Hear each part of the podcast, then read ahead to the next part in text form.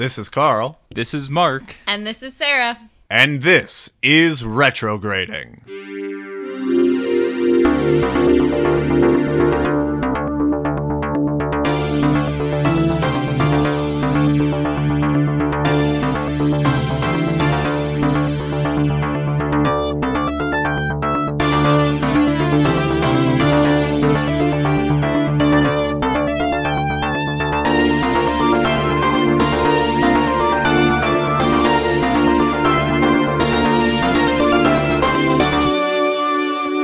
Yes, this is Retrograding, the show where three 90s kids give adult looks to our favorite childhood movies.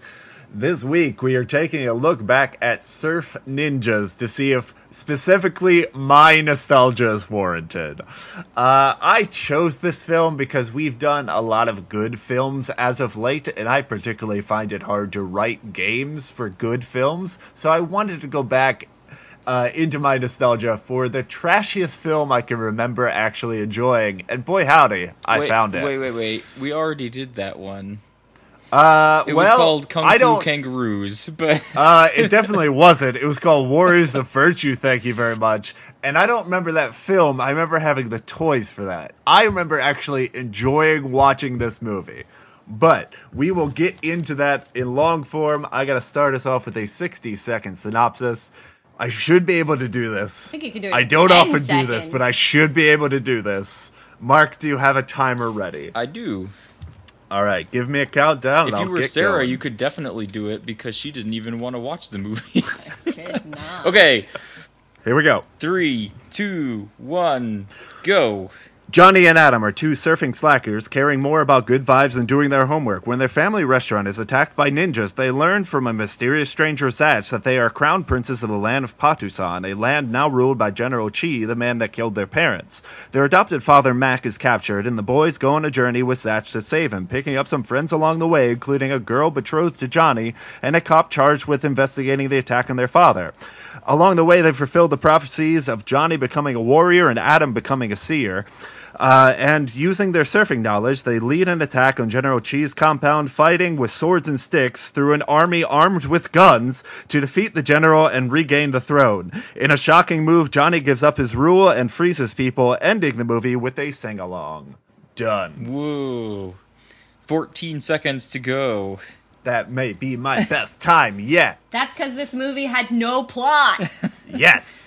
He That's just also told you why the I plot. chose it. uh, because man, they really like to draw things out and really take their time when there's not a whole lot to do. I- anyway, let's will get start this- into long form. I will start this with one compliment. All right. The fighting, the fight scenes are pretty good. Uh, yes, that was a, a shining light for me. One of the things this film does and does well is they use impromptu weapons in the fight scenes. There's a scene where Zatch uses a skateboard in a fight, and it's not just like one hit with the skateboard, it is a complicated fight scene where he's using a skateboard as his main weapon, and that's fairly interesting given that, like, they choreographed this entire thing with this impromptu weapon that kind of fits the action vibe that they're going for. And and it probably is partly to do Zatch and older boy Johnny. Johnny Johnny was his name. um are who are father and son in real life. Yeah. Um are both like professional martial artists and martial arts choreographers. Um and so I assume they did most of the choreography on this movie and probably maybe brought in some of their own people for the stunt people and stuff like that. So I mean, yeah, they're if if you want some good fight scenes, you can pull out some clips from this movie and just those are pretty good. Those are pretty fun to watch. I'll give them that. Uh, I mean, they're pretty I, fun to I, watch so for like it's interesting that you bring that up because I couple ones. specifically remember them as not being very good because oh, interesting. it felt to me like uh, maybe I had seen too many good martial arts movies. So I That's like fair. you can definitely tell parts of it that are very choreographed and I not mean- just a fight. And there was one, at least one point where I could specifically tell that he was like two feet away from the guy when he swung his arm and the guy falls over. So I will say that they are very choreographed. It feels in some places Yes. more like a dance than a fight, but I don't think that's necessarily bad in a kids movie. Obviously, you don't want a very very brutal choreographed fight in this movie. You don't want to look like Like in some of the like we'd say more adult serious ones, you have where like you learn later, no, they just actually just straight up punched each other in the face. Like people are getting concussions, people are breaking.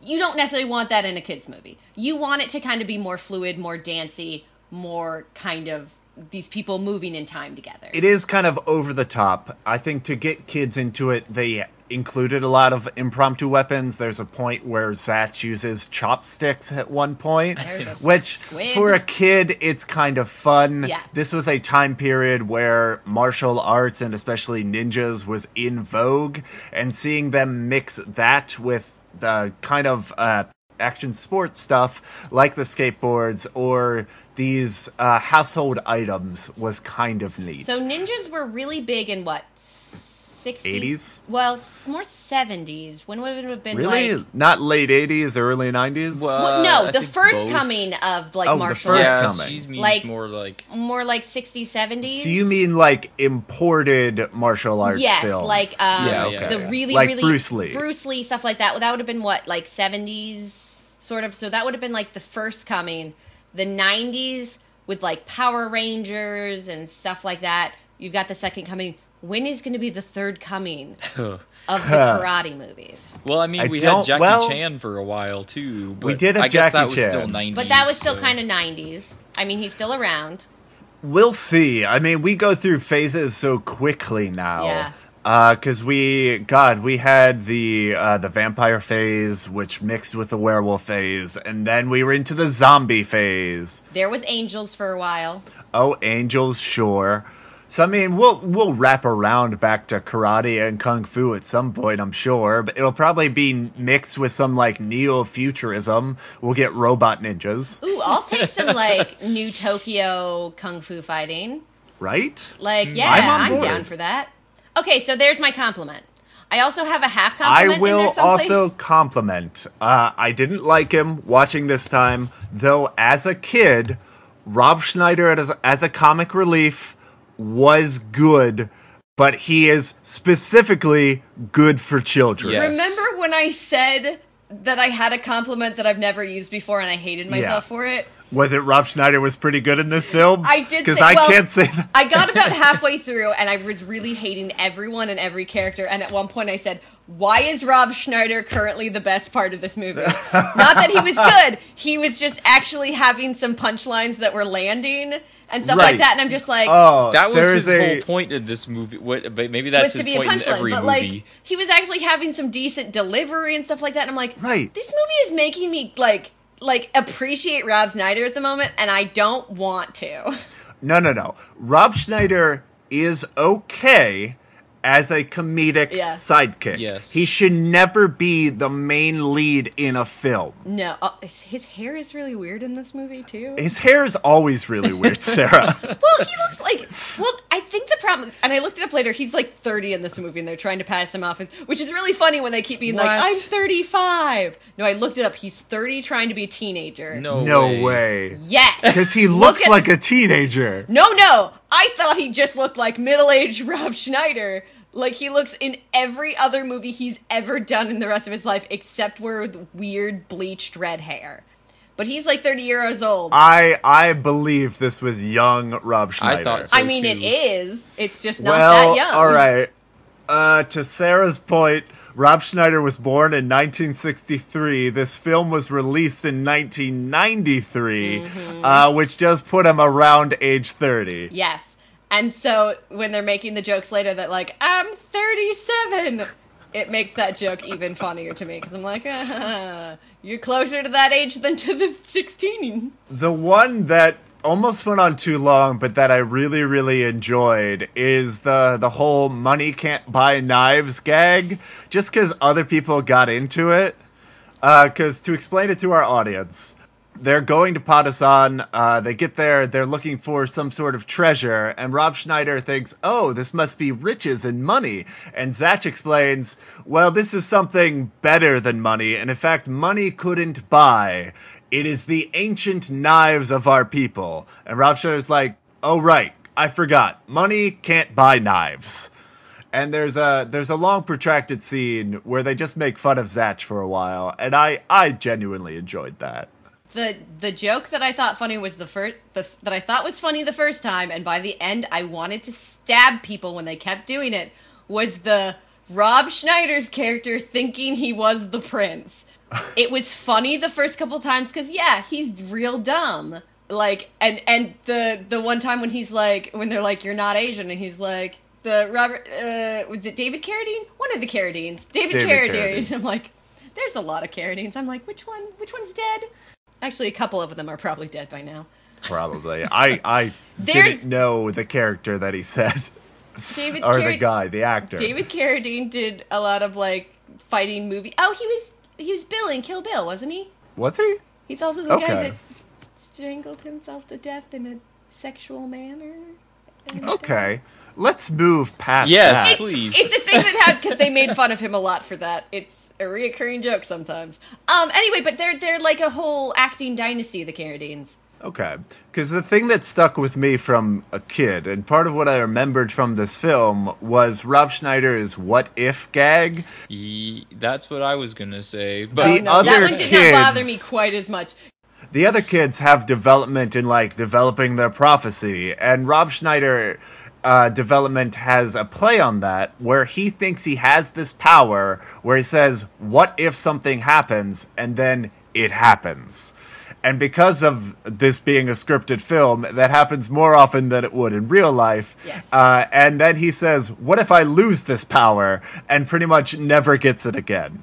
And they make a joke about it when what's his uh Zatch gets shot, but does he get shot? Yes, Zatch does get shot. But does he is he but he's fine.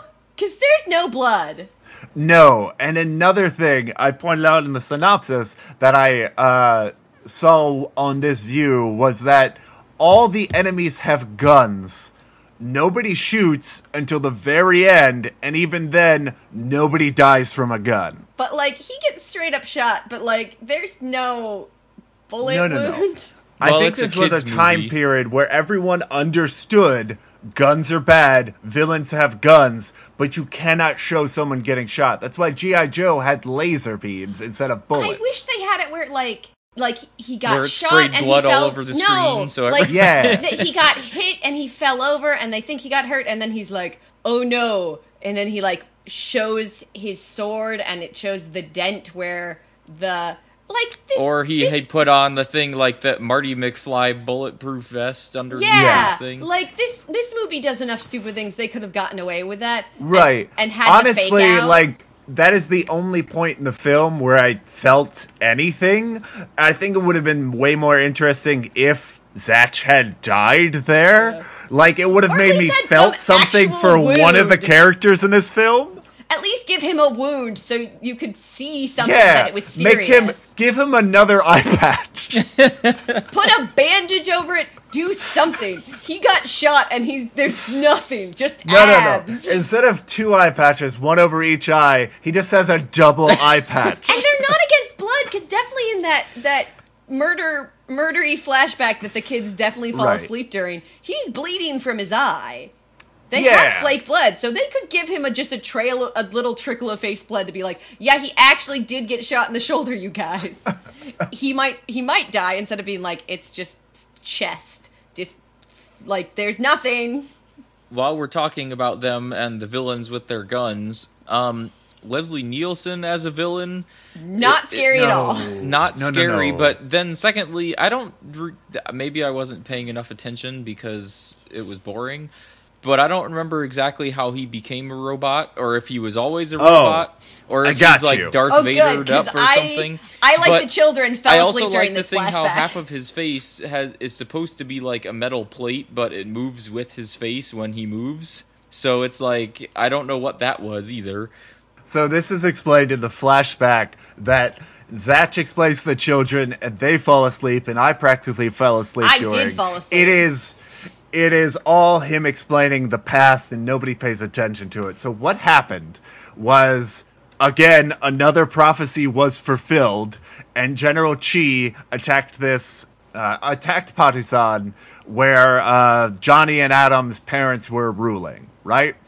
During that fight scene, Zatch escapes with the children, uh, and part of that is Liam Neeson, not Liam Neeson, Leslie Nielsen. I knew I was going to do that. I've been That doing wrong. that all day. Leslie Nielsen gets run over by an elephant. So he gets crushed from an elephant and half of his body gets deformed. That's why half of him is metal later in the film. So, Like that, so it was Darth Vader. He gets injured and builds himself back together. I, I thought he was like Claw from um, Uh, from Inspector Gadget. I had the 'cause he same just has thought. The robot hands. But uh, that's his that's his whole thing is that half his body is metal. He's afraid of getting wet because the robot parts won't work. And that's how they ultimately defeat him. So the funniest thing is like in like the trivia I looked up for this, they were like Leslie Nielsen stayed in character even when they weren't shooting and and like the little kid was afraid what of him. character? Yeah, exactly. And I'm like, he wasn't scary. How were people afraid of him when he was like No. wandering? Also, he's like an he he phoned this in to Yeah. make a paycheck. He's in like Oh, three for scenes. sure. So like I have enjoyed Leslie Nielsen in things like The Naked Gun Mm-hmm. uh, and other films that I have in my pitch game. However, I can never see him as a villain, and he's not trying to be scary oh, here. Oh, no. There's points where he specifically is doing things to be funny as the main bad guy in this film. I would put it past that he is not trying to do anything. He was like, you know what? I need another addition on my house. This will get me some money. I will say he is trying in that he really he does what Leslie Nielsen does to be funny when he's doing like the phone gags that are running throughout the film. Like there's a there's a gag in the beginning where he can never get to his answering machine in time. There's a gag where he has call waiting, but he's switching between calls and every answer is just kill them. Let me switch. Okay, kill them. yeah, if they were trying to make this character scary, having it like the first appearance of him, like it's like people being tortured, and then this guy who's just running to go get the phone with a 90s like ring ring. I'm like, oh, nope. Killed it for me. We're done. But no, he is he is not a good villain. Well, I guess I couldn't tell, you know, to that point, like what the movie wanted from like it like it couldn't figure itself out because I couldn't tell if you're supposed to take him seriously or if he's supposed to be comedic villain because it, he was supposed to be scary but he wasn't. So it was weird. I think this film suffers from not knowing what it's supposed to be. Uh, now that thing you posted in Facebook chat, uh, Mark, for the history of this film, is that accurate? What did I do? You posted something about how this film got No, film I'm got pretty made. sure No, made that up. Oh, up. did you? I definitely made that up on the spot. Okay, because that sounds plausible. I mean, It we is could, not. we could say that that's the real thing, but but I I wanted you to add it if it was real. Since it's not real, we're not going to do it. Aw. However, I did look up on Wikipedia uh, a story of this film, uh, which is that they were working with Sega to make the film and the video game of this film at the same time. Oh no, it feels like a video game cash. And specifically, the video game in the film is the actual video game that Sega made for this film. And it's really weird and meta in that. Uh, another thing I remember is um, I don't. Yeah, that's another thing I don't get. Okay. Because I remember this as a kid. It was really neat seeing a kid play a video game in the film and it have re- results in the film in some way. So it's like- to explain it to our audience, and then I'll let you get into it. Um, Johnny is not Johnny. Adam, the smaller brother, is prophesied to become a great seer, a wise man who can see the future. The way this manifests itself in the film is his Sega Game Gear will show him things that are going to happen just before they actually happen. So he's able to warn people. Also, he can play the video game and like uh, buy an octopus and then there'll be an octopus there that he can use or get chopsticks. So, Sarah, what don't you understand? Why? Ah, because magic. because because Sega paid to make this film Also, is why. what did happen to Shinobi? His magical powers stole. yeah, I mean, it ruined the Shinobi game that was in the game. Gear. cartridges weren't cheap. Bring back his Shinobi cartridge.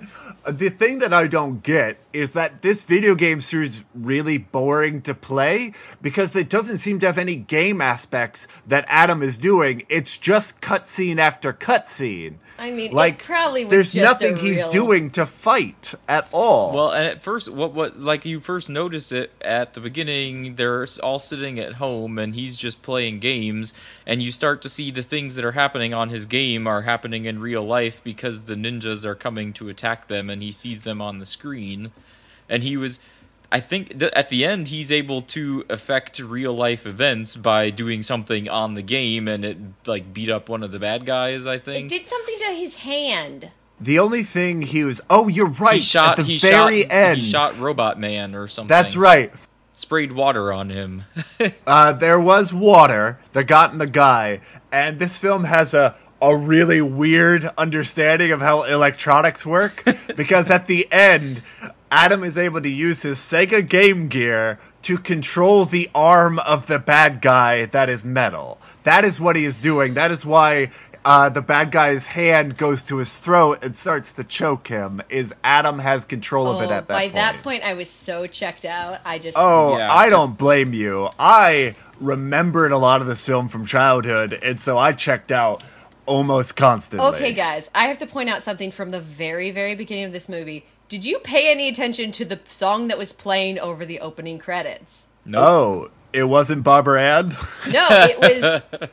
they say no, no Van Halen before breakfast, but it's not Van Oh, Halen. right. It's some never heard of band, and I could not even find the lyrics to actually check over. But I will tell you the ones that I heard, and it was lyrics like "ashes blowing in the wind, fade to black," a- and something about an act of violence. And this is over pictures of people just surfing in this 90s kids movie it was like act of violence and, and i'm just I like I what? couldn't tell you. I wasn't paying attention I at that thought point. wasn't that the beginning when when there was narration about backstory stuff? it was narration but then it goes to them like surfing to this heavy metal song Well, because it was the '90s, it has to be heavy metal if there's but people like surfing. it was i was like okay heavy metal hair song whatever but then the lyrics are like violence and dust and death and i'm like but surfers yeah, I I, don't don't. get I don't it. understand because the surfer is all about like cool vibes and auras and like having a good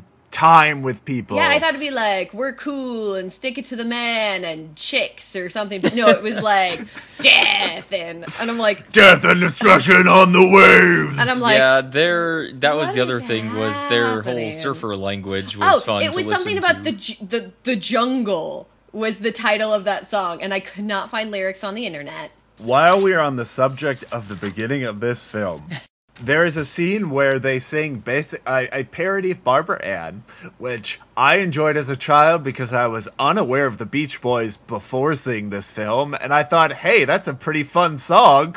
I can't believe they wrote this song for the movie.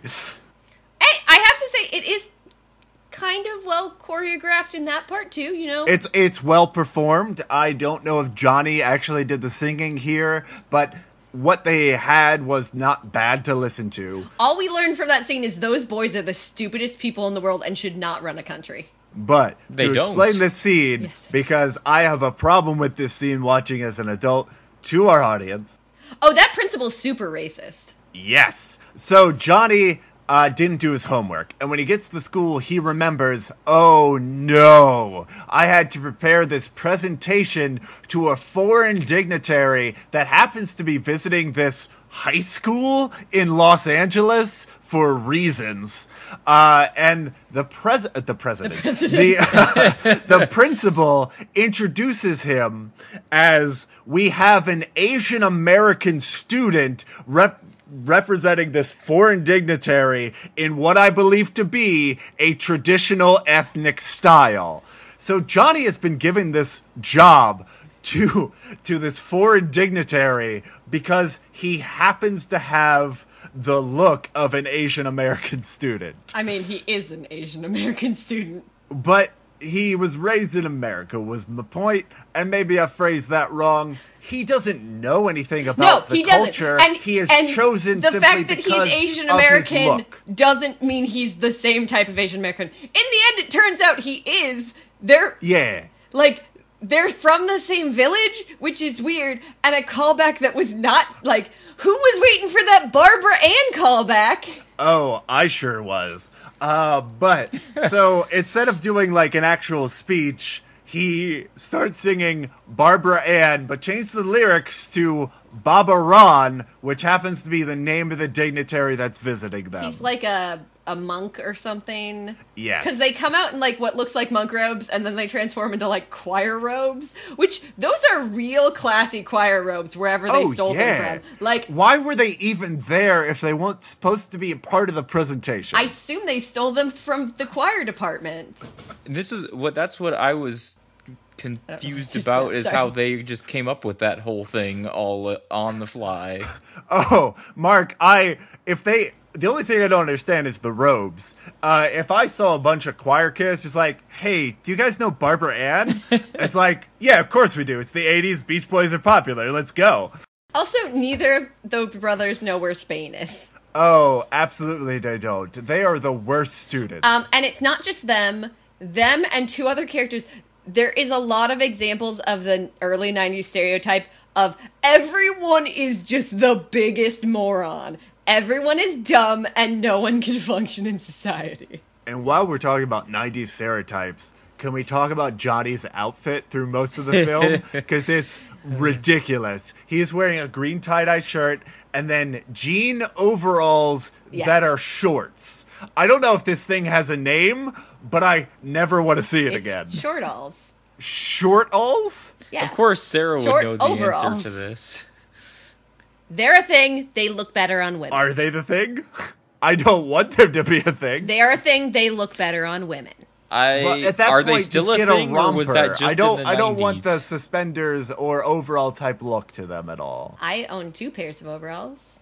Throw them away. Ooh, oh no, I just bought them. They're great.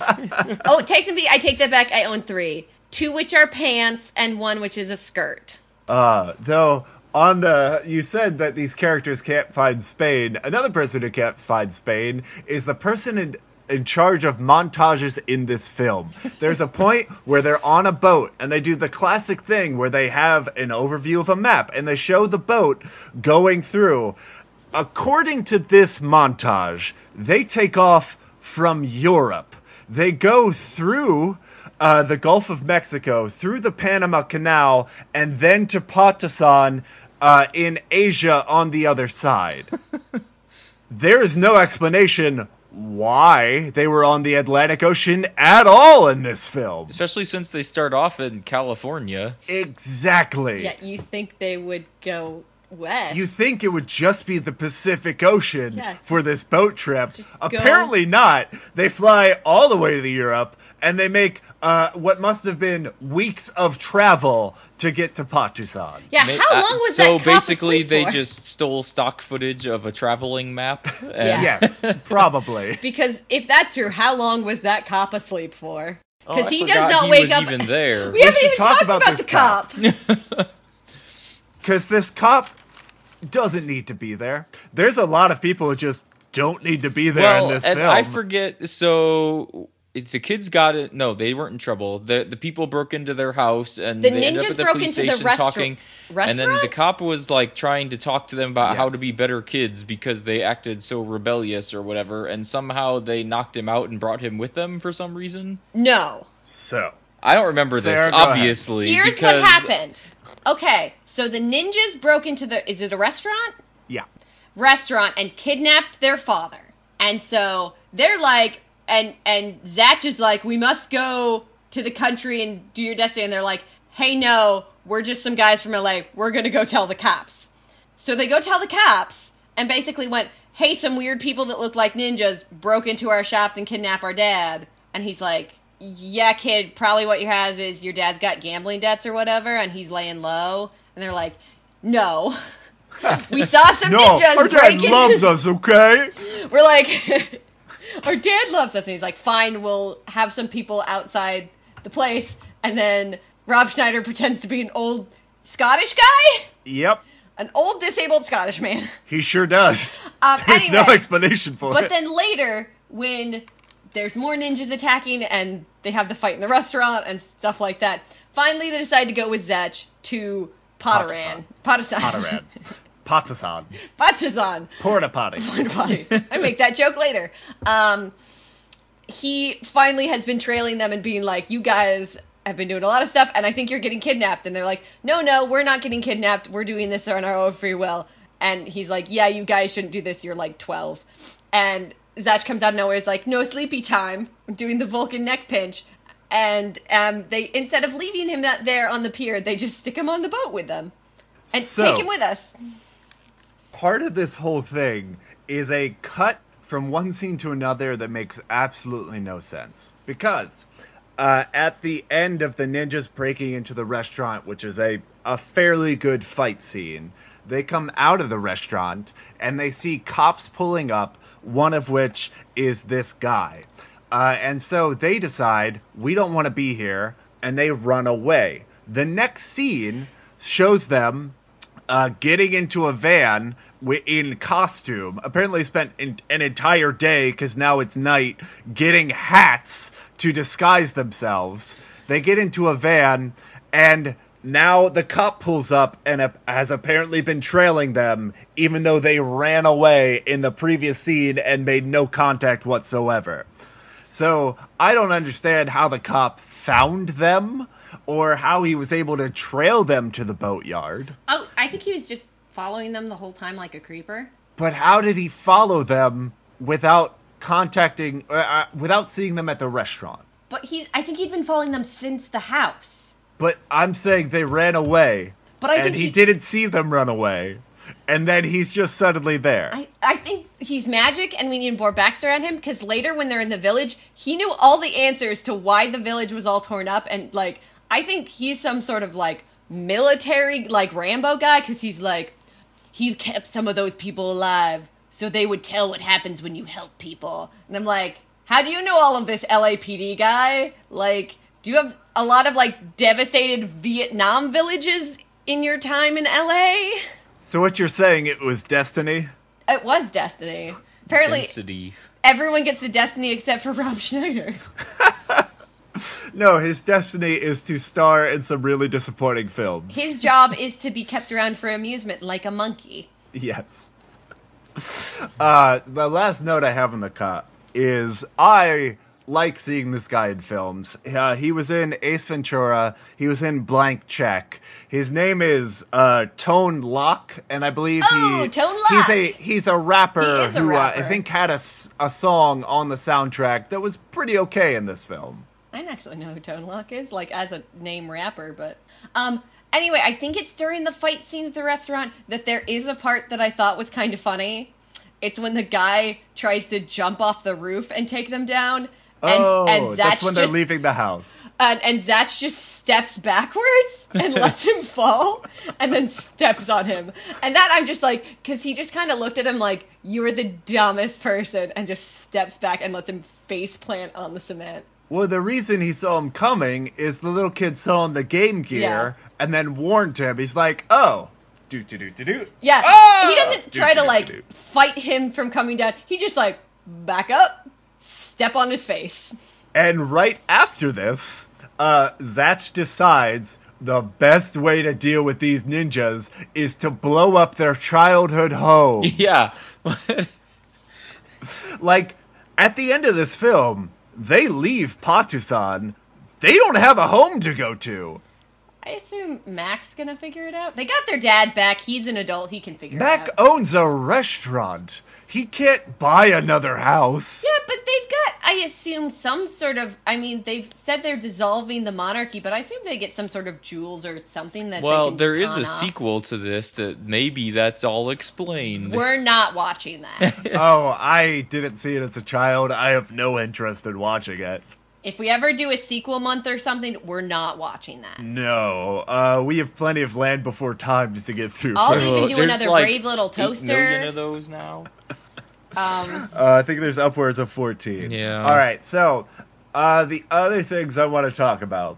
Uh, this film introduces the most dangerous thing I've ever seen in a film, which was moto surfing, uh, a a practice by which you drive a jeep uh, and then stand up in the Jeep and pretend you're surfing a surfboard as the car moves down the road uncontrolled. Occasionally, you pull out an oar that you just have in the back seat and pretend to paddle the car. Meanwhile, nobody's in control. To be fair, at least no one's going to be able to afford a Jeep, so kids probably won't try this at home. I sure hope not. Because, like, at one point they do a 360 and they face the back of the car. Ugh. It's just, it's prone to accidents. If you did a 360, you'd be facing the same way you started. Uh, in the middle of the 360.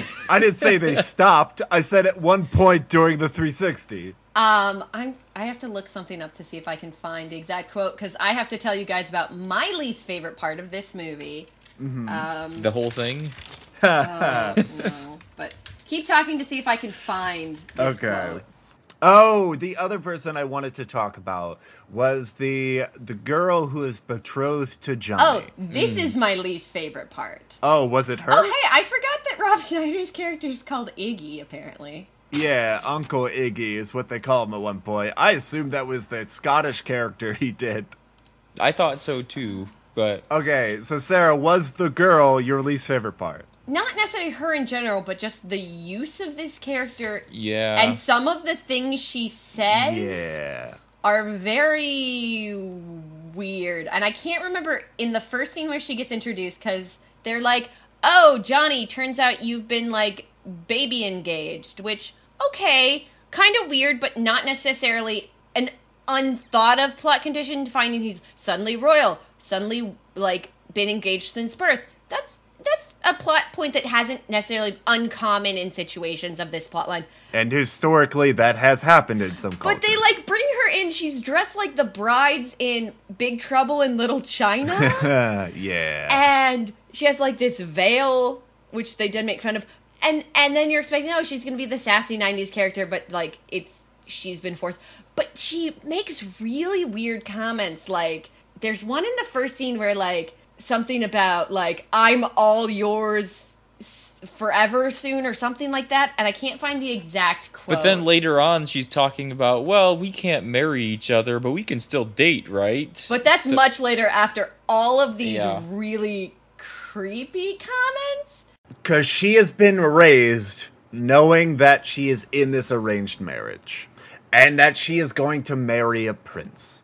And I get that that whole brainwashing of this culture, raising her to be the bride of a prince, is very problematic. It's so weird that like this kids movie would like have her doing those quotes cuz it's like uh oops. The problem I have with this character, which I understand that's problematic, I would have liked to see Johnny reject that part.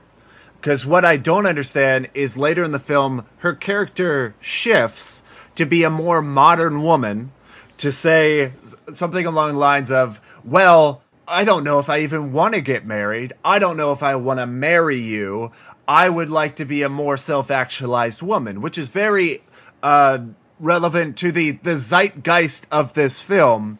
And I get why this film, released in the 90s, has a female character saying that. I don't understand why this character, who was introduced to be raised by birth, is now in like 30 minutes changing her entire lifestyle. And I think you're giving too much credit that line. I think she really just like, oh, we can't get married because my dad says this and we're too young, but we can still date. And in the end, she's still dressed up as the queen anyway, and she's still being called the queen. So really, nothing changes. I think it's just they threw it in there because it's a funny line so that they could have the comeback for her but we can still date and they can have the other kiss. I think they they had no point to make it like this independent female because really she has about five lines and four of them are creepy. Because there's also the part where she distracts the guards and she does it by Yeah. she's, she's the same age as Johnny. So sh and he, they've said he's 15, turning 16 in two weeks. So she's probably also at the oldest 16, and she has this thing where she says something to them in the native language. Patusani. Pochisani, um, not a real language, um, s- like seductively, and then has them follow her down into the foliage, and then she like they beat him them up, and when he, when Johnny asks, "What did you say to them?" he says, I'll I'll tell it to you on our wedding night. So it's obviously she seduced all of these fully adult men with full facial hair and beard as this 16 year old. I'm like, uh uh no, no, let's not. No, it's really not great. And other than like, there's that, and then there's one during the big fight at the end where she beats somebody up. But other than like those two things, she has nothing to the whole. Most story. of these characters have nothing to do. Well, that's Yes. Mac has nothing to do. Besides the four main guys, no one does anything. The old man does anything. The side Mac characters really in this doesn't film do anything. are terrible. The one thing I will give credit to the screenwriters for, an easy thing to do with this female character after establishing that she is betrothed to Johnny and Johnny finds her very attractive. An easy thing to do would have the ninjas just capture her and take her to the island and make her another goal for them to save. To be fair. I give credit for them Yeah. not doing that, but they did not do much else with her. Well, that's because like nothing happens after that point. Everything that happens is like 90% fight scenes and then 10% of everyone getting captured. They don't have they don't have just her getting captured because literally everyone gets captured and put on a bus. All right. So we've talked a lot about Johnny. What did you guys think about Adam? We talked about his game gear. I liked him as a child actor. I liked that they uh, they set up that he really wanted to drive, even though he's like twelve years I old. have a line that he says, "We want to drive, but the man won't let us." it's one thing he says at the very beginning. I thought he was pretty good, fairly natural line I don't and stuff think like this actor has done anything else because if you look up a picture of him, it is a picture from this film. Yeah. I thought I would have liked to see this kid in more. I thought he did a really good job. Yeah, he seemed like like they didn't give him a whole lot to do, but like it didn't feel like a lot of child actors when they're like, "I am reading a line, I am doing acting." He just and in like a kid who particular. I I felt like the bond between Johnny and Adam was genuine. Mm-hmm. Like they have a moment where Adam is scared because Mac has just been captured, and he talks to Johnny. And Johnny is nice to him in much the way I expect an older brother to be to a younger brother. Now, Rob Schneider ruins this moment by walking in with Playboys a second later. Uh, but later in the film, Adam is captured, and when Johnny breaks in uh, to save him, like they play it off as like this happens all the time, but you can tell that Adam was very glad that he showed up in that moment. Yeah, that relationship is pretty good. I didn't feel like they cared at all about Mac, and so the fact that they're spending the whole movie trying to get him back is like, because they they set up at the very beginning that Mac wants them to have more discipline or be trying harder in life, and they had just want to be surfer guys. and they found out there's a whole thing where they talk at the very beginning that Johnny has just found something when going through stuff that he found out he's adopted. No, no, no. Oh, that was a it- joke. Oh, that was a a joke? joke they were doing. he was trying to get out of his homework assignment, and he was going to tell the teacher, "I just found out I'm adopted." No, but that was after he was talking about that. I think it's clear if Johnny looked at himself in a mirror and then looked at Mac, it's Yeah. fairly clear he was adopted. To be fair, they don't know their mother. Uh, the point was when the what's his name Colonel Chi yeah. attacked everybody and they ran away. I thought their father was killed, and so the guy they've been living with is just their like Yes, but remember, they don't. Johnny remember any Johnny of that. does make reference to being adopted several times. I think he understood that from the beginning. He knew he didn't. need to he knew he that. was not born in America. No, because both Yes, of them, did. but not till later. Because remember, at the beginning, they don't remember anything about that. It's when he's like, think and remember. Right. During that scene, Adam says, We're not from Patusan. We were born here. But Johnny remembers not being from there, from being from somewhere else, and knowing he came to America to be adopted. But and up until that point, it doesn't seem like he does remember that. Because every time he's like, no, Max our father. We don't know any of these people. We don't know any of this stuff. Okay, he repeatedly says Max his dad. I will give you that. However, I believe he understands he's adopted. You don't need to birth a child to be a dad to them, and I think that's the type of relationship they're putting They made forward it here. seem like because it was after when he said the original thing about, oh, I just found out I was adopted. that the friend makes the joke. joke. No. Joke. okay, can I finish my sentence, please? No. Okay, fine. Then I'll just. No, Sarah, I please finish. He makes the comment about being adopted, and then the friend says, "Oh, you didn't do your homework. Just tell him you found out you were adopted." It's after that that they make the joke. So, I understood it to be two jokes. But The why would joke? he make the joke about the homework twice? Because it's from two different people. The first But they I don't even mention the homework until after I? that. Can I finish? I'm I'm just I gonna mis- walk away for a few minutes and let you two yell at I each understand, and I'm not going to harp on this too much, but I understood it to be Johnny first makes the the excuse after getting to school, realizing he needs to do a big assignment. The homework is mentioned after that. it is. The first joke Johnny makes is maybe I could tell them I just found out I was adopted. The second joke is Rob Schneider saying, maybe I can tell them I just found out you're adopted. No, because it's not mentioned. He do- it's when he remember he remembers. Oh, I'm supposed to do the assembly. Is mentioned several lines after the adoption line. Okay. That's what's confusing. I'm not going to harp on this. I think we both have different understandings here. The order of the fine. lines is found out I was adopted. Then they get all the way into the school. Says, "Oh, this dignitary is supposed to be here. I have to give an assembly. I didn't do it." And then the Rob Schneider thing says, "Oh, say you're adopted." That's the order. So him making the excuse about the ad- adoption thing first to be an excuse for homework doesn't make sense because he hadn't remembered he had forgotten the homework until they got to the front of the school. I understood the Rob Schneider line to be a dumb joke about Rob Schneider trying to get out of something by just learning his friend was adopted. Which might be, but the thing is, when Johnny said the thing about being adopted, he hadn't remembered he had forgotten his homework yet. Because they hadn't Hmm. gotten to the front of the school yet. Maybe. I, I agree, he was not at the school yet. However, homework was mentioned at the kitchen table at the beginning. Uh, it's where the dad tells him no Van Halen, and they have an argument about homework.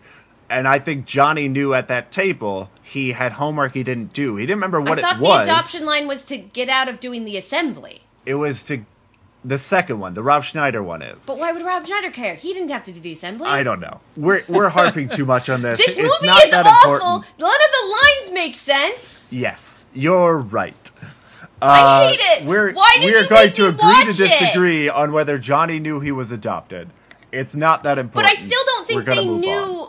they weren't born in America until that moment when he had like this flashback recollection.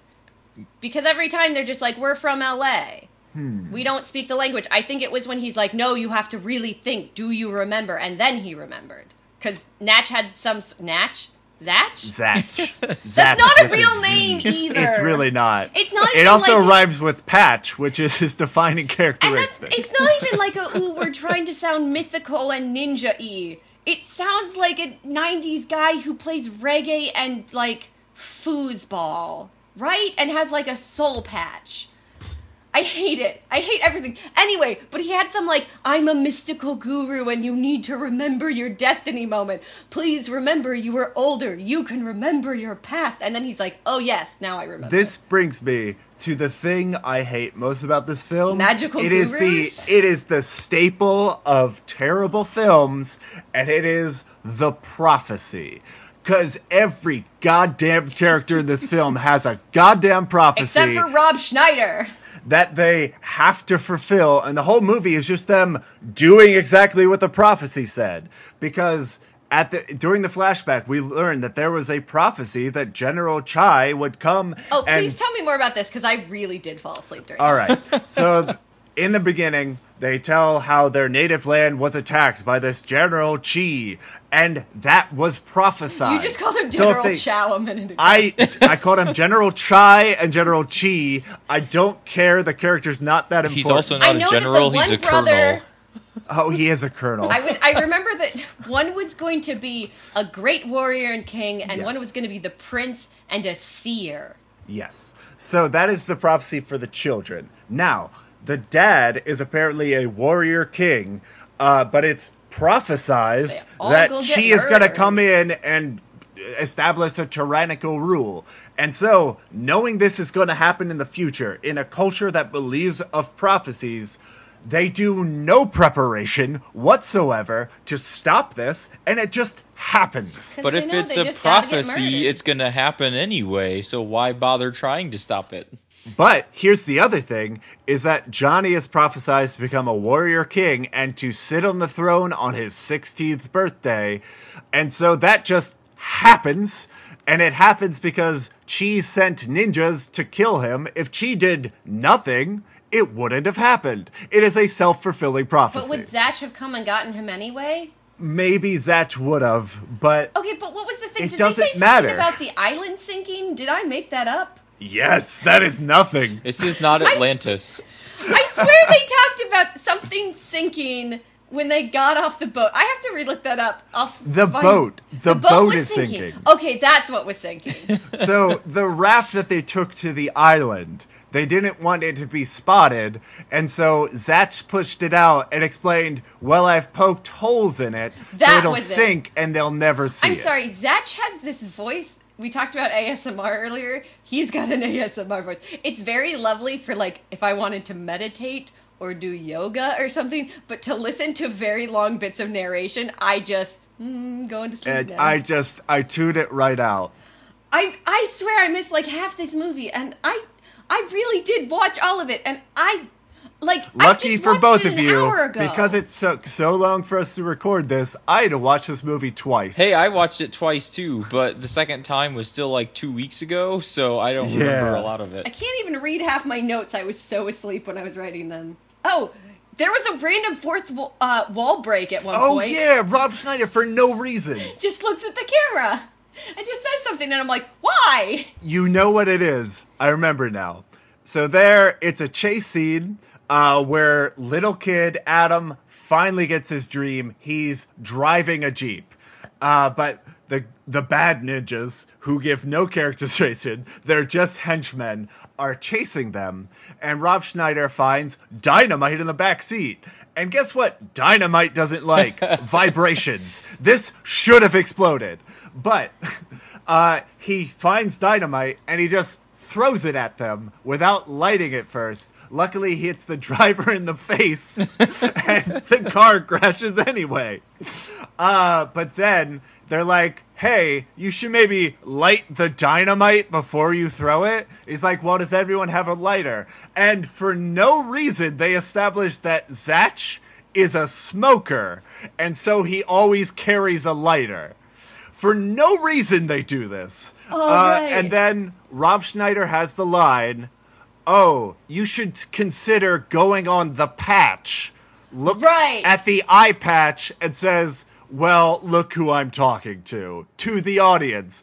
It's breaking the fourth wall for the first time in the movie for no reason. And you know what? You could have had him do it before. yeah. But it's just if you had time- established this character talks to the audience, But like he never he's it's just one time and it never happens again and it's just very weird. Although the whole dynamite joke was was probably the one part of the whole movie that I actually thought was remotely funny, just because Oh. all the the first thing they said was, "Oh, throw dynamite at them," and I- that was the first thing I thought was he picked it up and didn't light it, and then and then they even commented on it, and I was like, "Hmm," Oh, I because I, did, saw it the whole time. Somewhere at some point when they're on the island and they're sneaking around, they say something about camouflage and Rob Schneider's like, "Yes, cuz they blend in so well." And Well, to be honest, the, the bad guys are wearing blue camouflage on a jungle island. But Rob Schneider, when they say this, is just so done. He's just like, yes, they blend in so well with their surroundings. And he's just so upset about like them saying this to him that I just thought Hey, it was really funny. Buddy, I get it. Your your best friend instantly learned kung fu. Uh, his brother is using a video game to see the future. What do you have? Nothing. But He has like- his what a if power. partial. You have a partial what if power that you lost earlier. But he's just like, blue camouflage is not blending into anything, you guys. Like, and I'm supposed to be the dumb one. All right. Another thing I want to talk about in this film, which is dumb, is the music choices. I liked the Barbaran in the beginning. It was fine. There are specific things in these fight scenes where they play royalty free classical music for no reason and it doesn't fit anything. Oh, yeah, what is the song that gets played every time he picks up a sword? I don't know. It sounds like Ode to Joy. I know it's not Ode to Joy. Oh, it's something recognizable that I know, but at the moment I cannot remember what it was. But it's something really. Oh, you mean like so when Zatch is forcing him to fight, so he will realize suddenly that he has this magical ability that he never knew he had, and then he picks up like the special sword and it glows and it plays a song, and suddenly he knows how to fight people because of magic sword. So the first time he learns to fight is in the Chinese restaurant, and that he's apparently great at it. I liked how in that secret temple, uh, he doesn't want to fight. Because that at least matches his character. That a surfer would not want to be violent. He'd want everyone to get along. He'd want to talk his way out of situations. So, in the if we look at this as the hero's journey, as described by Joseph Campbell, uh, this is the hero refusing his quest, refusing his destiny. So that that's what the scene is about. So I like that he initially was not on board with it because at least that matches the character we established for him. I am less okay with him just picking up a sword. It's like, you know what? Fine, I'll fight you, and then I'm gonna fight this guy and change everything about myself. Just so you know, I can find literally no information about this movie on the internet. Oh, it's because the world forgot it until I remembered it for this podcast. So I'd have to look up that video. So that figure out means what that ever class ever music was, after this, whenever somebody that. searches for this movie, they will Uh-huh. find us because Yes. we're the only thing. Oh, you mean that we're advertising our podcast to the world by looking at films that wouldn't overshadow our podcast? And maybe this is a pretty good advertising strategy? I hate it. I hate this movie. Oh, it's bad. It's a bad is this film. is this worse than her reaction to ants that I missed? Uh, gosh, this film might be worse than Ants. All right, I am trying to look up the music at present, It's not quite Ode to Joy. but it's very close. It's very, very close. All right, are we just gonna go with this was an Ode to Joy look-alike for, um, for reasons of copyright It's- it's infringement the they couldn't discount use, version. even though Ode to Joy by this point is royalty free. That's a real thing. That's why, like, the Nintendo Music Player has Ode to Joy, is they didn't have to pay any money for it. It might just be from another part of some classical thing. Yeah. It's it's totally unimportant. The the only part the only reason I brought it up was that it has uh, it's completely out of place in this film. Uh, anything that would have had um, a slightly Asian sound to it, or something taken out of a classical kung fu movie, would have fit better. I have no reason why we're trying to make people think of classical opera and orchestras. It doesn't fit with anything this movie is trying to I do. I guess it's kind of supposed to be the like, The epiphany? yeah, the singing choirs, glowing light when like the idea of you open the treasure chest and it glows, sort of thing, like the ah moment. Right. It's supposed well uh yeah, it's supposed to be that eureka moment. And I just think they could have done this better cuz they do it twice. Uh, the other thing I noticed is that just before Johnny figures out he knows kung fu, he is kicked in the face. So there's there's kind of the implication that that knock on the head knocked something loose, and now he just knows kung fu. I, I I guess I had the impression he was just defending himself and naturally had this ability, but he had no idea how he was doing it. The problem is they confuse it. Yes. So, Mark, to your point, I I had that interpretation as a kid, and I'm stretching uh, for him getting kicked in the head and having this epiphany. But to me, that's I think that's why I liked this film so much as a kid. In that he doesn't train, he doesn't practice, he doesn't have to invest large amounts of time into becoming a karate master. He just he has a destiny and he suddenly learns it.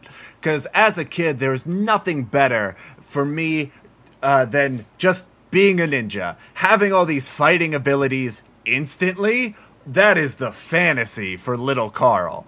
Uh, and so, like, this film establishing that there's a world where you can just have karate powers instantly is like, yes, I want that. I will subscribe to this film. My problem with that scene is the fact that it felt like they're having it be that the it's this build up moment where he's getting hit again and again and he finally gets so angry about it because it's the you do that one more time he gets angry enough that he kind of snaps and loses his inhibitions and is able to tap into his I'm gonna say destiny again and can do it. But then they have the moment where he grabs the sword and that's when the epiphany glowy light noises. So is it the grabbing the sword? Is it that he just got so mad he could tap into his powers? Why would you do both? Well, they already established that he knew his kung fu powers Yeah. uh, because he fights people at a restaurant. But that's another moment where he kind of has this moment of he got hit. Like I'm I'm injured and I hurt, and it's a kind of snapping moment, tapping into the powers. Like he has to like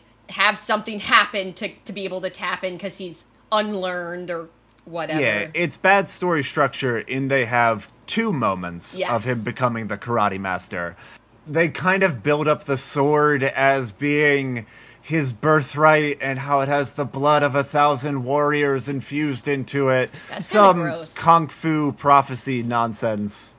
Uh, but yeah, that's the sword is supposed to be great. Uh, soul and then sword. in the final fight scene, he just hands the sword to Rob Schneider. Poor Rob it doesn't Schneider. make sense. I know. Oh yeah, because what did he what did he say? You need this more than I do, or something, and then he just goes off and fights with his bare hands. But we have reached uh, the third act, uh, whereas they're they're they're storming the castle, um, and I don't understand this point. So, little kid, um, Adam is the seer. They look at the island. They see well, the only place we could land a ship is filled with guns, and we will definitely die if we go there. So, does anybody have any ideas? And the little kid looks at trees and can't look at wood without thinking, hey, surfboard. And so, in the matter of hours, they carve about 50 surfboards. Uh, and they they launch a surfing attack of the island. My question here: If they've got machine guns to shoot down ships, couldn't they shoot down surfboards that are approaching in broad daylight?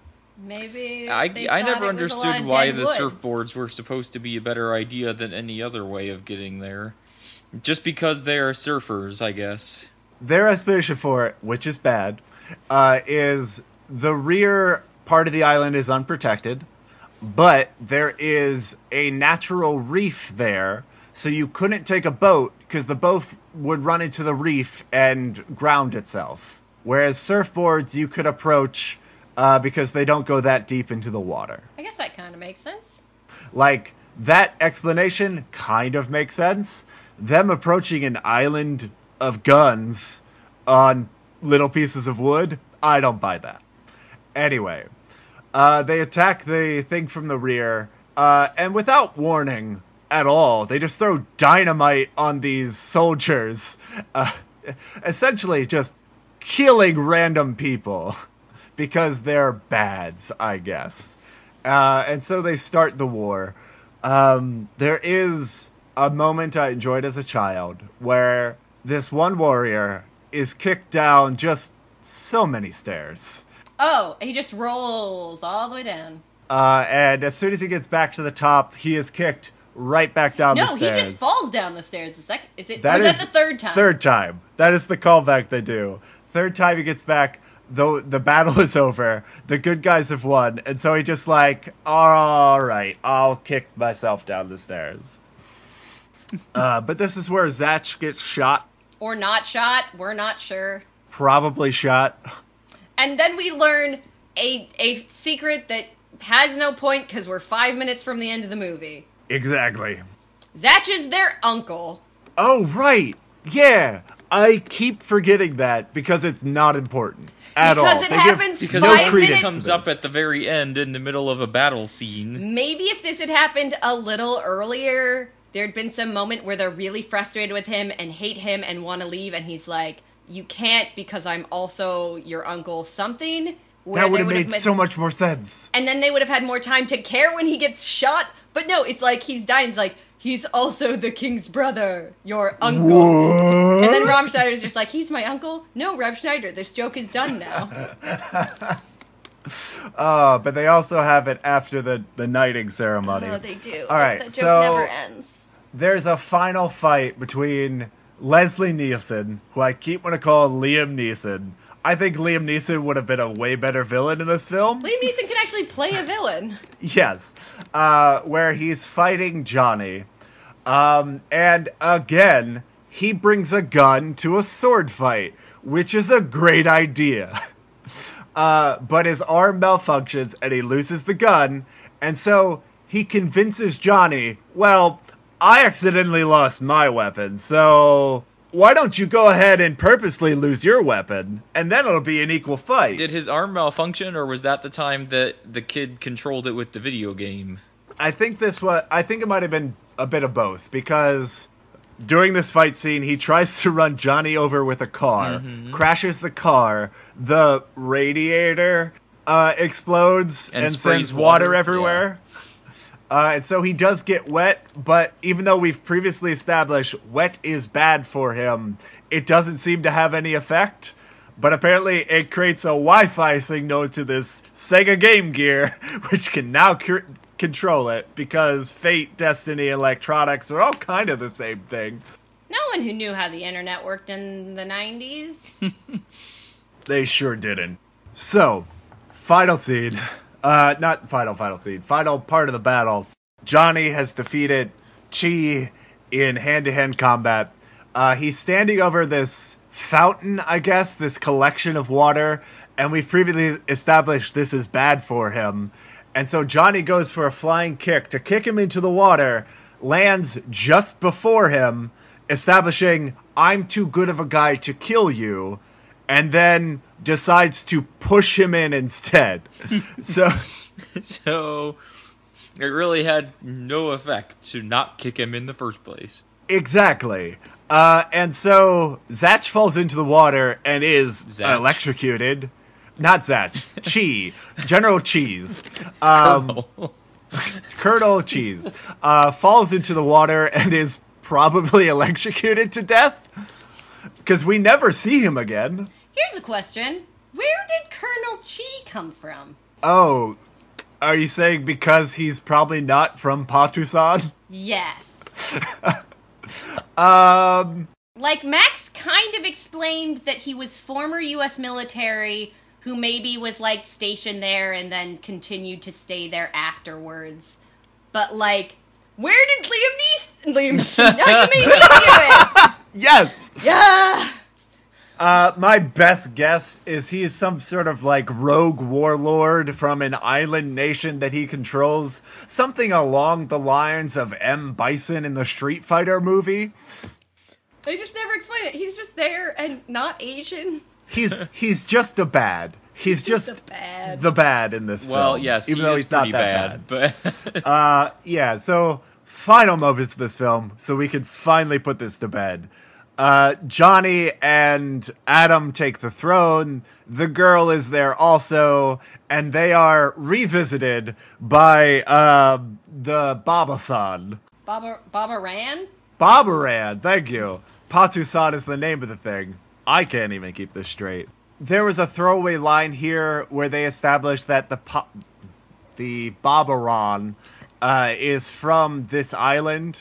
I think the town that they visited that was destroyed was his home. It doesn't matter. because Johnny gives up the throne, he freezes people, totally disrupting the political structure and probably the economy of this island that he doesn't understand. So, we've established when Rob Schneider is talking to those little kids, they don't speak English. Oh, they don't. The rest of the population probably doesn't speak English. They probably have no idea what he's saying. They're just like, hey, our king's talking. Sure, whatever, So clap. true. well, so I, I don't understand. I mean, I guess because he's a kid, but I don't understand the reasoning behind it in the first place. Because oh well, my first r- r- act as your new king is uh, you no longer have a king. Everyone is free, and I'm like, first of all, whether they understand you or not, but then they all start cheering, right? So apparently they must have understood what he's saying, but it, they've been a monarchy for however long. They're all how do they know how They to act? seem really okay with a monarchy. How do they know how to act without a king? And that was the whole prophecy was for the king to come back and rule them. So He had only had to rule when he turned 16. They never said anything afterwards. That's true. also, this to me is the most uh, characteristic thing this guy could do in like, I'm king now. I have all this responsibility. You know what? I don't want any of this responsibility. So I guess you're free. I guess that's the point is because like they're like, oh, you have to come back and save your people, and so he comes back and fights the bad guys, and then suddenly he's like, well, I don't feel like being here. I don't want to rule you, so I'm just gonna let you rule yourselves, and I'm gonna leave. And it's like, well, why did you even come back here and free them then? He's creating a political vacuum that somebody like Chi is just going to fill again. Uh, so I don't want to see the sequel, partly because I believe Patusan will become uh, incredibly poor or under another tyrannical rule because of this idiot boy-child king. I don't know. Well, YouTube really wants me to see it because when I watched the, the original one on there, that think it's always pops up as soon as it ends. So Oh, really? Because it wants me to watch Angels in the End Zone. That is the next film it recommends for me. Not Angels in the Outfield, the original film, the sequel to that film. I don't think the sequel's real, guys, because I don't see it on Wikipedia. it's You know what? Called Let's let it Surf live in fantasy. Kids or something. Is this where Johnny has children? No, Surf Ninja Kids is just Surf Ninjas. It's just listed on that on YouTube. Oh, so I guess it's the same. It Yes. just kept All right. trying to play that one for me. All right, let's let this film die in our memories. Uh, and let's go on to games.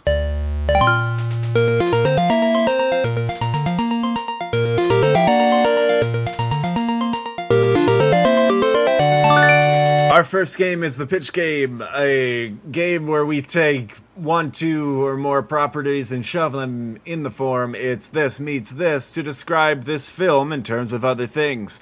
I am going to start us off. So, since this film is a Leslie Nielsen action film uh, that takes a lot of elements from other films but does not amount to any cohesive movie on its own, and a movie where a group of three boys go on an adventure to save their relation, featuring kung fu fight scenes, sections on a boat, people with eye patches, and improvised weapons of household items. This is Wrongfully Accused meets Three Ninjas. Mark, take us away. Wrongfully accused was the Leslie Nielsen. Yes, I think I've seen that a long time ago. It was where he plays a character called Harrison, uh, and it follows the plot of The Fugitive. So, well, Carl stole one of mine, so I'll just start with that. So, okay, so it's a movie about three Californian teens who are trained in martial arts and must fight an evil ninja master who has threatened their family, captured them, and brought them in captivity to the evil base. And a movie about average American teenager discovering their royal lineage and now must learn to act the part as they are expected to take over as ruler of the kingdom they didn't know existed. I have Three Ninjas meets Yeah. The Princess Diaries. Uh, I have one of those, Pretty good. but I won't do that now because that one's special. Uh oh. Um, so, because it's about some dude with long hair surfing meets a martial arts movie that makes no sense. This is That's all John- martial arts movies. Johnny Tsunami meets Mortal Kombat. Oh, I thought you were going to go Warriors of Virtue. All right. Uh, so, since this is a movie featuring adolescent masters of ninjutsu who love action sports and junk food and battle an army of nameless, faceless ninjas and a deformed general with a claw and face made of metal, Oh, Carl. and a movie with a prophecy fulfilled by a guy who learns kung fu instantly and goes on to save his mentor, who is a captain of a ship. And he also wins by defeating a man who is mostly a machine. This is Teenage Mutant Ninja Turtles meets The Matrix. See, this is why I almost did this one first because now Carl stole this one too. Boom, So, boom, boom, boom. that's just your whole. That's why you want to go first, is so you can steal. It's because. I have the most. Uh huh. Okay, so a movie where, in a jealous rage, a new monarch seizes power by murdering the current ruler and scaring away his heirs. And meets a movie where a small band of teenagers take on an enemy who has covered half his face with metal and killed their martial arts instructor. I have The Lion King meets Teenage Mutant Ninja Turtles. I thought about the Lion King for this. All right, Sarah, what you got? Because this is a young adult who finds out that they are the heir to a country that they didn't know existed, meets things that put me to sleep. this is Princess Diaries meets Ambien. Pretty great. Uh, so my last one. So Mark wrote something in the Facebook chat about how this film was an ancient Chinese story that Hollywood reimagined, and I didn't know that was a lie when I wrote this one. So that's gonna work its way Yes. into this I screwed up Carl's pitch games. games. yeah. Uh, so, since this is, this is an acquired story reimagined by Hollywood into a largely boring film featuring kung fu with uh, an on scene director, an overly simple plot, and lots of unnecessary flips, and a movie where a teenage boy fulfills a prophecy, going on a journey to save his loved one, starting a romantic relationship with a princess, and featuring a lot of sand. This is Kung Pow Enter the Fist meets Star Wars Episode 2 Attack of the Clones. Sarah's favorite one. Yes. Alrighty, so let's go on to our second game. I'm glad you added that in there, even though I made it up. Yes, I. uh, so this is a word or phrase you would see in the movie poster for the film, which encapsulates the theme, though hopefully misses the point. Uh, yeah, I assumed you had did done some research, Mark. Nope. All right, so I'm gonna start us off here again. Uh, if I can find where I wrote them. Let's see. Surf ninjas. Who needs brains or discipline when you've got destiny on your side? Oh, I, is it me next again? It is, yes. Surf Ninjas. What if this were the most 90s movie you've ever seen? Pretty good. Uh, surf ninjas. Not a porta-john. Uh, surf ninjas. Never bring a gun to a sword fight. You know, we didn't even talk. About, we talked about the gun. We didn't talk about the fact Right. that the kid somehow was able to block the bullets with his sword. Oh, right. It's destiny. Yes, his magical sword abilities. Uh, the next tagline: Surf Ninjas, a film ironically focused on nobility, because surf, S E R F. Oh. oh, no. Oh, I just thought of a good one for the next game. Oh boy, write it down as I do my last one. Surf ninjas from hanging 10 to killing men. Um, I want to boo that one, but I won't. It's just that they do so much murder. Anyway, let's go on to our third game, which is the TV guide game. A description of the plot of the film you would see on a Netflix description or TV guide, where it gets some things right but is wholly wrong and kind of misses the point again for us. Can you tell it's been a while since we've done one of these? No. Yeah. All right. Uh, so, this film is about. Through a strange series of events, a high school junior disrupts the ruling government and redesigns the political landscape of a country he's never heard of. Mark, what you got? I'm just realizing that we never talked about this scene, so this isn't going to make any sense. When ninjas attack three young boys, their father puts the enemy on the hot seat, Oh, which that was one of the impro- uh, improvised weapons. yes, they they their father was fighting and picked up the guy and put him on top of the stove that was turned on. All right, Sarah, what did you write just now? A military leader loses control of his country to a revolution due to not having satisfactory tech support. Pretty good. All right, my final one. Uh, several detailed prophecies come to fruition exactly as described, surprising all of the characters involved, but none of the viewing audience. Hmm, it's true. Uh, all right. Leslie Nielsen gives the best comedic performance of his career as the hilarious jokester Colonel Chi. Only it is meant to be taken seriously. Oh gosh, it reminds me of seeing. I think Leslie Nielsen was in a Twilight Zone or something, where he's playing a space captain, and like I can't look at the man seriously, having seen his body of work. Like every line to me is like a throwaway joke. Was That's he in the, the only movie? Way maybe. Hmm. I was wondering if he was in the movie. Yeah, maybe. Yeah, I think he wouldn't have been in the old TV show, would he? I don't, I don't know. remember that. Anyway. Anywho, let's go on to our reviews. Our first scale is, of course, our infamous potato scale, where we describe the emotions you will feel watching this film in terms of our relationship with potatoes. So, who would like to take us away and describe this film in potatoes? So, I'm trying to remember even what I, I, even wrote it down here, so now I have to remember what the red written down things meant. So I think we all agree that this was not a great movie. uh, so I think it was supposed to be kind of a comedy. I can tell it was definitely directed at children, but I don't think I even wanted to use it as the just for kids thing because I'm not even sure. I never saw it as a kid, but I think I when I was watching it, I remembered scenes of it like m- must have remembered them from the trailer and it must have just looked dumb then because I didn't want to see it then. So I have uh, our our raw potato, which I don't know how often we've used that one, but it's just that it was just bland. There wasn't much there to it.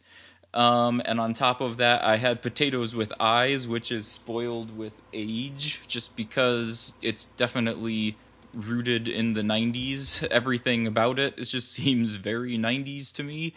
So uh, when I combine the two, I have raw potatoes with eyes. uh, so my review, huh, I don't want to say it's spoiled with age, because as as we talked about, it still has few but some good moments. Uh, Rob Schneider does a particularly good performance there the kung fu is all right, but the plot as a whole is bad. Uh, so instead of like how it didn't come from the 90s well, I feel like this is almost lost in translation. so I'm gonna go with Frites. Uh, this film could be good, but you have to put yourself in a really weird mindset to to see it that way. Um, also, I want to mix that and caveat that with potato salad because I admit, as much as I enjoy this movie in that it reminds me of my childhood, it's not a good film. This is just the worst in that it's a bad, bad movie. You have to know it's a bad movie going into it to get anything out of it. Uh, and so it is a potato salad lost in translation. That is what I'm giving it. Um, I'm pretty close on those. I definitely gave it a raw potato because it's just there are definitely times where I'm like, I'm not sure I want to continue watching this and being awake. Um, and then I struggled between hash browns, which was couldn't finish it. I I took a couple breaks, and then obviously um, potato salad. It's just it's not even a good bad movie. It's not like The Room or Birdemic or something like that where you can go into it um, or my new favorites, which are Neil Breen movies, where you can go into it and it's so bad you can sit with friends and watch it and make fun of it. You're not going to be able to have a watching party and make fun of it with friends. You're going to sit there and take a nap with friends.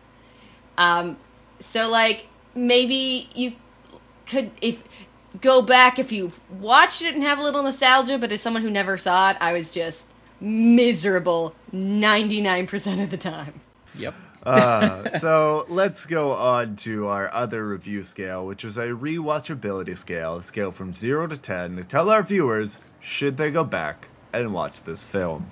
So I'm looking at our previous reviews, which I may have to change some because out of our bad movies, uh, I looked at Ants and I looked at Warriors of Virtue. Hey, I did the same. I gave I gave Ants a four which I'm going to change, and I gave Warriors of Virtue a 3. I think this film is better than Ants, which is why Ants is gonna go down. um, and I think it's better than Warriors of Virtue. So I am at a 3.5. I'm gonna move Ants down to a 3 and give this film just a solid 3.5. Do not go see it. See, I disagree on that. Um, I I would say yes, it's probably better than Warriors of Virtue by the sheer fact that it had no plot, but at least the plot I could mostly understand, as opposed to Warriors of Virtue, which I still don't rem- It- know what, it's how it's incomprehensible. There was a reason we gave that a rutabaga. Um, which is just not a potato. it's just not a potato. I think That that is was not the a movie. I know. Words of Virtue is not a movie. It's a social experiment. Um, but I don't think it's better than Ants. Ants said, I hate Ants. I hate it, but I still think it's a movie. I just hate it. I hate it because I hate Woody Allen. I hate everything he stands for. But, I mean, it's a movie. Technically, I'm not yes. sure I'd call this a movie. This is just a vehicle for Rob This Schneider. is like a very long public television special. I gave it a two, which is the same as I gave Warriors of Virtue. I gave Ants a three. So they're all bottom of my barrel. So I hate them all. I was not on the ants episode, um, and unlike the Matilda one, I didn't actually put together any games for you guys um, to broad to broadcast them for me. So I have no idea what I would have rated that one. Um, I saw, I looked up my scores specifically because I thought this one was actually slightly better than Warriors of Virtue but I didn't want to go a lot higher because I think I had some others on there. Warriors of Virtue, I had scored a three and a half, and I thought there was at least one or two on the list that I had scored a four, and I didn't want to go quite that high with this one. So I gave this a 3.75 because it's kind of Ah. right in there where it's better than Warriors of Virtue, but not as good as the ones that I gave a four. So Looking back, I'm surprised I gave Man of the House such a high score. uh, I was also very surprised. I did not like Man of the House. I think I gave it a five because I was so ambivalent about it. I literally felt nothing about that movie. Oh, hey, guess what? yeah, I your gave fives Labyrinth used a to four. be like you. Your fives used to be like your baseline. Does this qualify as a movie? Uh, I I seriously think we have to go back and review. how naive I was then. We hadn't Yeah. had ninja kangaroos yet. yeah. so, is it just the is only it just one? ninja films? oh or wait, is it no. just nineties ninja films? Okay, so so the ones that I have done a four was Man of the House and I think it's just ninja films for children. Uh, unacceptable for Labyrinth. Man of the House. is dead. Unacceptable. I bought a dress with a labyrinth character on it. I wore it to Christmas hey, Eve dinner. I'm saying that Labyrinth was better than this movie, so Uh, I mean, that's a step in the right direction. I'll grant you that. It's not so good. Uh. anyway, uh, so Sarah, we've reached the point where you tell people where to find us on, online if they choose to do so. oh, that is a thing that we do, isn't it? I can't even Occasionally, care. we don't really update where we send people, but we still send people there. At some point, I will remember to do that again. Yeah, it's Probably alright. it won't be for this episode because Oh, I hate no. it and I don't want people to know that we've ever watched this movie. Um, you can find us at Facebook at Retrograding Podcast. You can find each other at Retrograding Party Line. Mostly that's just my sister. You can find Sarah's sister on Retrograding Party Line. Um, we're at retrograding.fireside.fm. You probably that's why you're listening to us. We're also on iTunes. Uh, so I recently No, no. talked. Oh, wait, oh, never mind. No, Don't I'm worry. getting to the music. Okay, this is good. about the music. Oh, good. I recently talked to Dominique Barnes, who created our music for this podcast because she is a, a well, she's the sister of a good friend in Chicago, and she was visiting for the holiday. I come to find out she's not compos- composing music anymore. There is nothing on her SoundCloud. So you are welcome to go to Dominique uh, A. Barnes on SoundCloud if you'd like to contact her or know more, but she's not there anymore. So, uh, yeah, just I'll just say from now on, our music is done by Dominique Barnes, and that'll be it. So I might pass that off to Sarah, Oh, so that she can do the credits. we're so thankful to her. Oh yeah, it's great music. We still use it because it's very good. Well, that just means we have very unique music because she's not making it anymore. Uh, so that brings us to our final segment, which is guys. I learned something today. Don't let Carl pick the movie. Uh, yeah. Uh, well, there's a lot of lessons we can take from this. Uh, ninja movies from the 90s are not particularly good. Uh, but the main lesson I took away is that money can't buy knives. So, if you find a knife, keep it, because it's invaluable. All right, that is going to close this episode of Retrograding. We will catch you guys next time.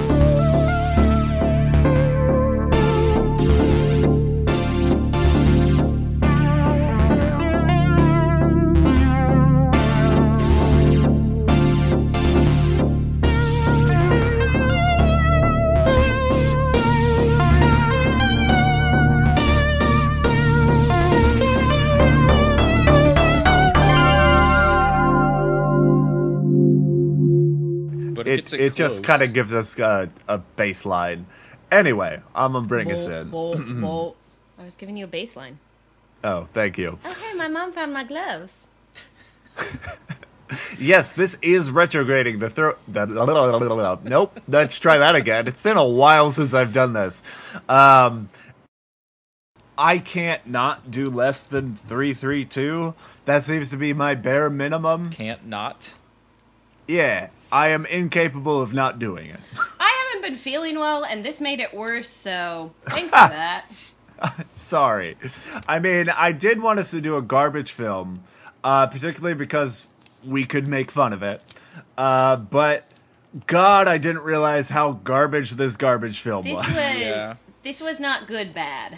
I'm still trying to figure out what can't not do less than meant because if you cannot can't not do less, then It that means that I have you to can do- less. Can't not. Doesn't matter.